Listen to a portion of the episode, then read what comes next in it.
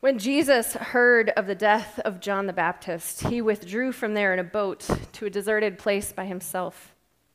But when the crowds heard it, they followed him on foot from the towns. When he went ashore, he saw a great crowd, and he had compassion for them and cured their sick.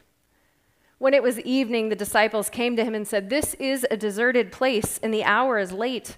Send the crowds away so that they may go into the villages and buy food for themselves." Jesus said to them, "They need not go away. You give them something to eat." And they replied, "We have nothing here but five loaves and two fish." And he said, "Bring them here to me." Then he ordered the crowds to sit down on the grass, and taking the five loaves and the two fish, he looked up to heaven and blessed and broke the loaves and gave them to the disciples, and the disciples gave them to the crowds. And all ate, and all were filled. And they took up what was left over of the broken pieces, twelve baskets full. And those who ate were about five thousand men, besides women and children. This is the good news. Please be seated.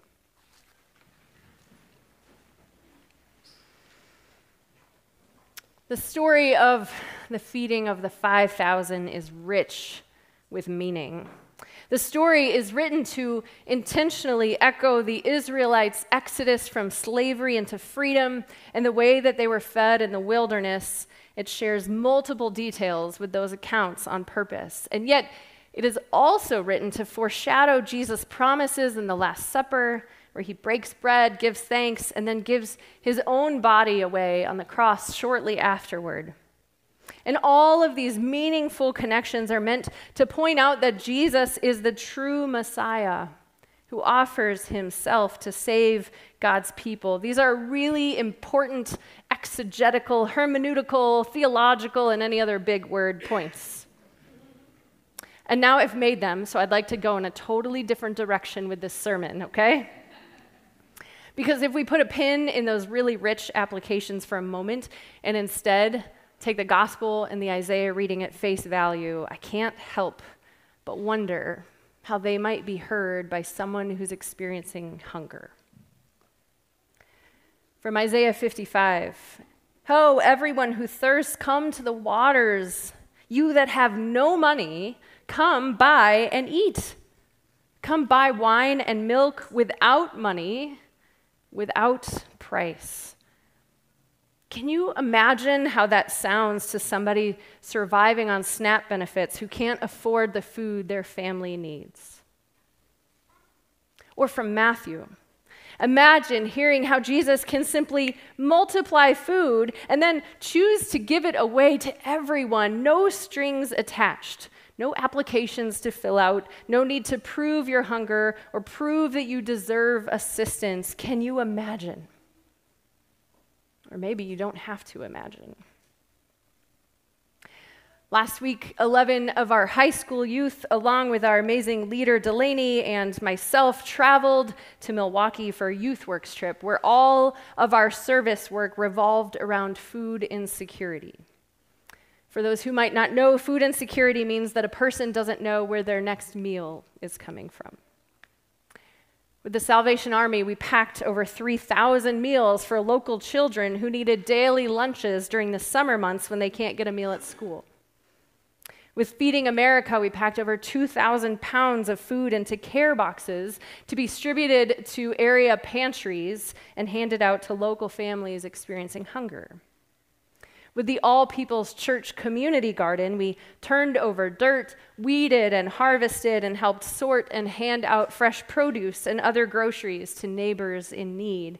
And all along the way, as we were trained in what we were doing, we were reminded that hunger can happen to anyone, anyone, and that all who receive food support should be allowed to do so with dignity, to be reminded that they matter, that they're seen, that there's no shame in needing help, and that they deserve to have their basic needs met. And so again, I wonder how any of those Milwaukee residents receiving food support might hear these texts.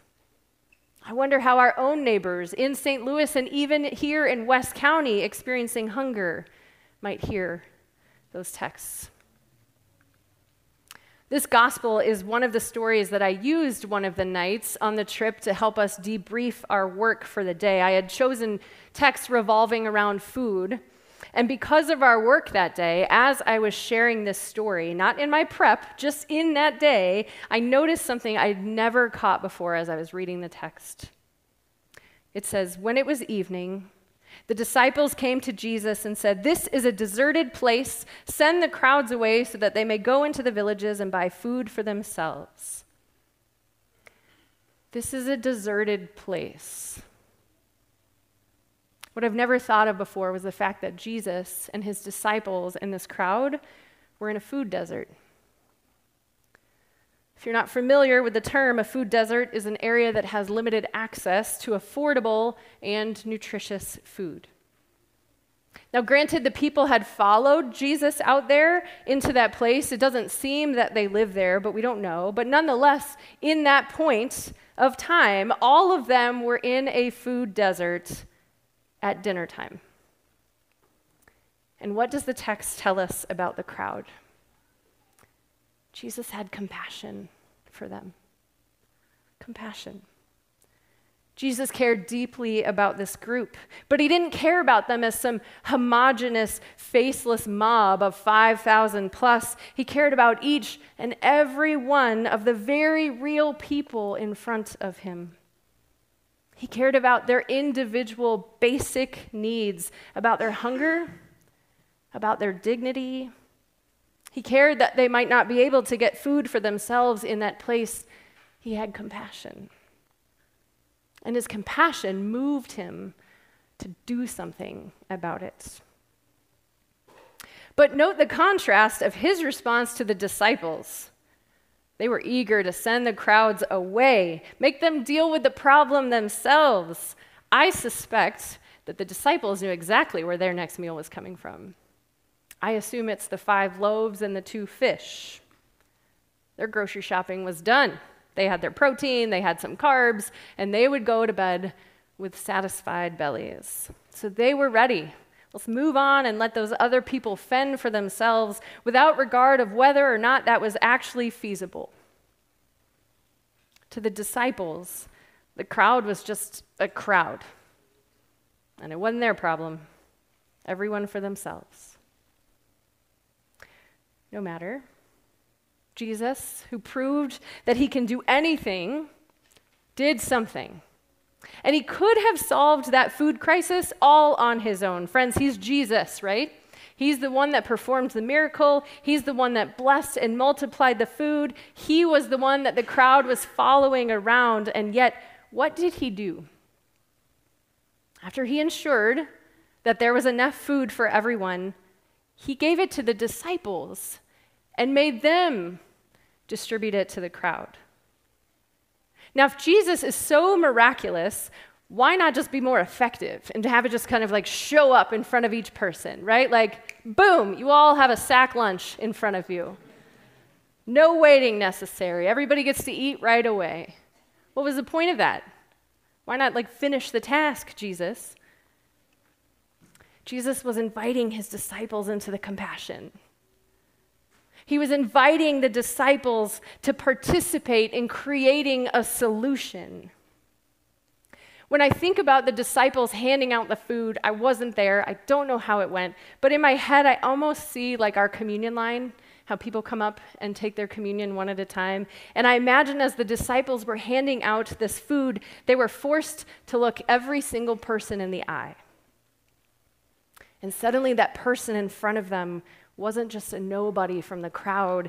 It was somebody with hunger in their eyes. It was somebody with a history, somebody with a family, somebody with value as a human being. And how do you think that experience changed the disciples' hearts? Jesus could have done all that work on his own, but what would the disciples have learned about their place injustice work? One of the most important parts of leadership is inviting other people into the cause so that the spark catches fire and more leaders emerge. And Jesus was an amazing leader. If we fast forward after his death and resurrection and ascension, we see a vision of the church in Acts two, a church where the disciples were leading. It says, awe came upon everyone because many wonders and signs were being done by the apostles. All who believed were together and had all things in common. They would sell their possessions and goods and distribute the proceeds to all as any had need. Day by day, as they spent much time together in the temple, they broke bread at home. They ate their food with glad and generous hearts, praising God and having the goodwill of all the people. It seems to me Jesus instilled something really important in his disciples when he invited them to participate in caring about and problem solving on behalf of others. He certainly did the heavy lifting. But he asked them to trust, to follow in his footsteps, seeing everyone around them as somebody worth caring for, and they clearly did, because suddenly by Acts, the whole community is worthy of the mission. Well, friends, we too are part of that church. We have an invitation to keep the compassion and the work going. All these young people that you saw up here dancing in V B S spent the whole week immersed in compassion camp with the theme, what every living thing needs. We are invited to remember that Jesus cares about our basic needs and sees things like nourishment as a human right, not a privilege. Jesus invites us to care about people and remember that they are people, not numbers or others or abstract ideas. Jesus invites us not to send people away to figure it out on their own, but to find ourselves inextricably bound together with them, to join in the work of finding solutions for very complex problems, even if those problems don't affect us directly, and even if we will never, ever see the fullness of justice come to fruition in our lifetime. Jesus invites us. He asks us to trust him, to follow him where the hurt is until all have what they need for abundant life.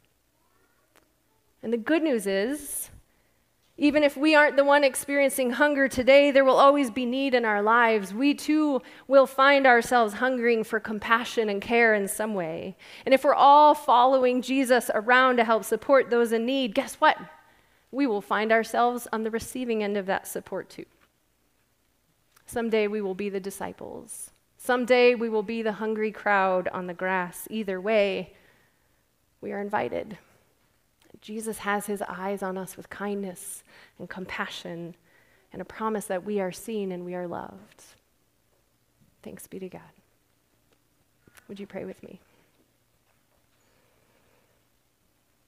God of abundance, God of creation, you have set this earth in motion and filled it with enough food for everyone. The problem is not your earth, God. The problem is our distribution.